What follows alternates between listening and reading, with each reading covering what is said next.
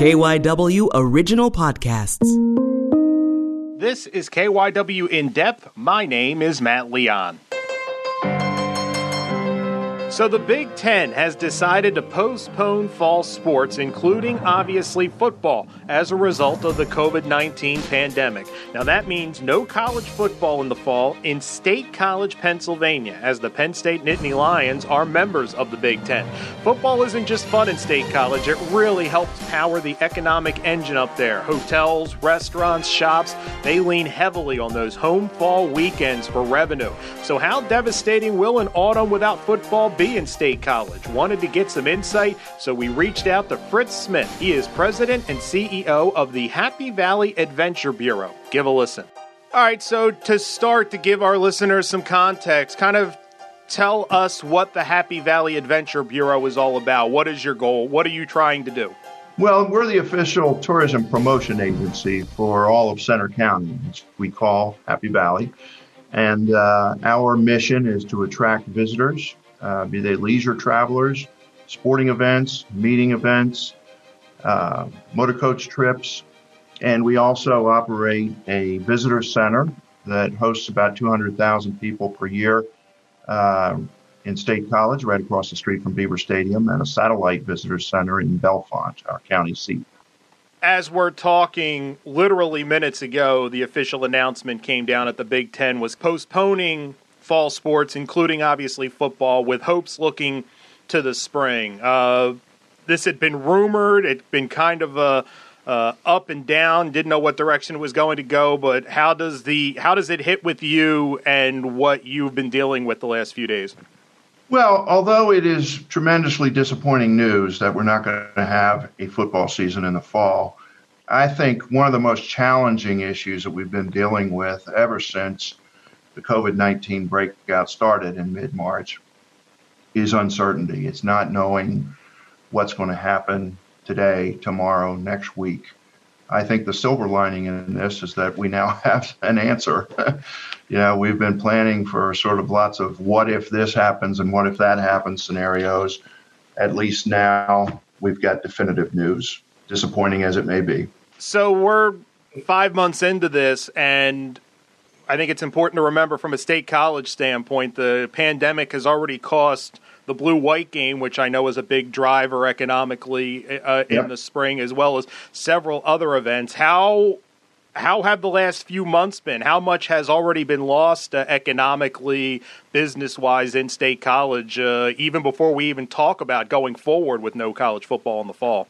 Well, the business losses in in these last five months that you're referring to are in the, the, the high tens of millions in terms of lost revenue, hotel stays that didn't happen, uh, restaurant revenue lost, uh, revenue lost at our tourism attractions, events and festivals that didn't happen. So all the procurement that goes along with that.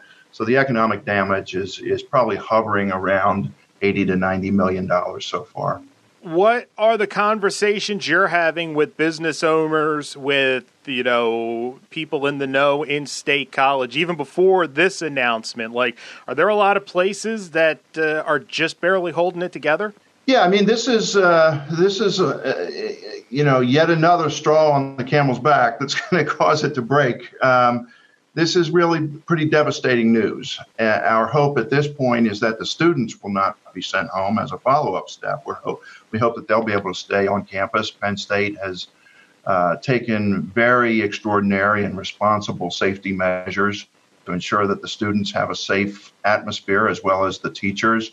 They're going to do kind of a hybrid of online and in-person classes. They've greatly expanded the the number of class, the amount of classroom space, and taking advantage of some of the buildings.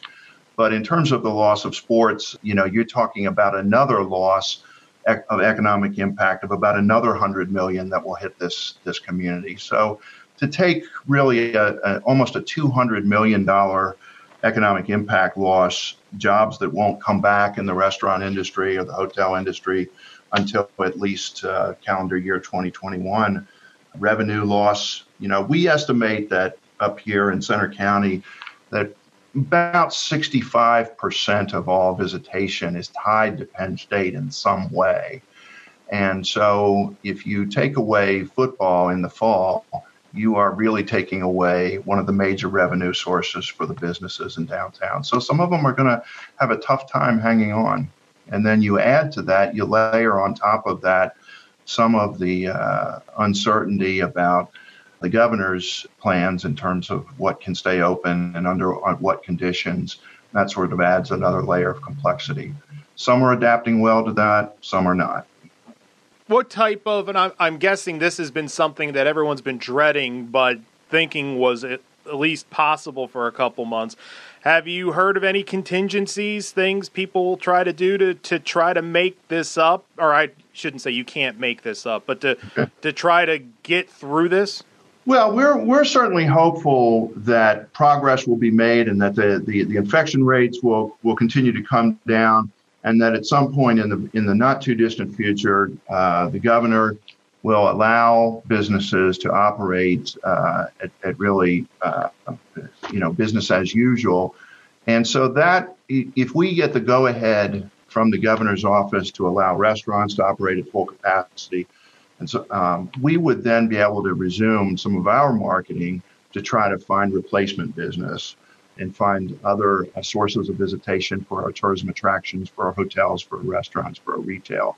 So yes, we're thinking what kind of how can we redeploy our marketing message?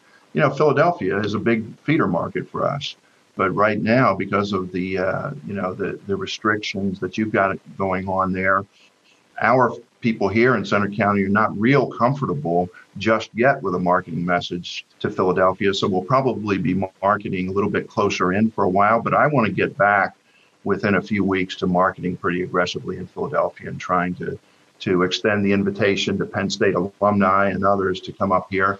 And the silver lining is going to be that without football, if you're a visitor who wants to come up here, you're nostalgic about Penn State, uh, you're nostalgic about visiting, visiting the area, guess what? You're going to have some very attractive hotel or bed and breakfast or Airbnb rates. Uh, you're not going to have those traditionally very high hotel rates. So it's actually going to be a great time to visit.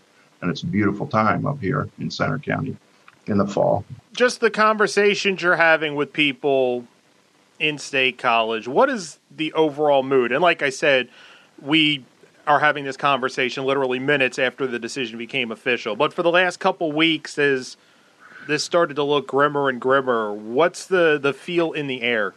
Yeah, well, I think people just wanted to hang on to hope. Um, in in this area, as you know, you from from time you spent in state college, the idea of no football here is kind of unthinkable. Um, it's it's in everyone's DNA here uh, to to uh, to be a supporter of the, the blue and white. It looked grim, but but people were hoping hoping for a positive outcome. So now let's let's look at what could be a complete football season in the spring. How let's assume that we have everything pretty close to under control and it can be as close to normal as we're used to what would the dynamic of having football in the spring for two and a half, three months, if that is able to come to pass, uh, how how would that play out? Well, I, I, think it would be, you know, we, we, we would very much look forward to it. Um, this area would be booming in the spring. Uh, you know, we would, with all of the other sports events that would be taking place in the spring, you know, with wrestling, with baseball, with softball, and high school sports occurring at that at, during that time frame uh, this would be a booming area at that time. And we, you know, that is the bright side. That's the positive way of looking at this is we're just, we're going to be going gangbusters next spring. Matter of fact, if you want to come up here in the spring, uh, a, a word to the wise is make a hotel reservation now.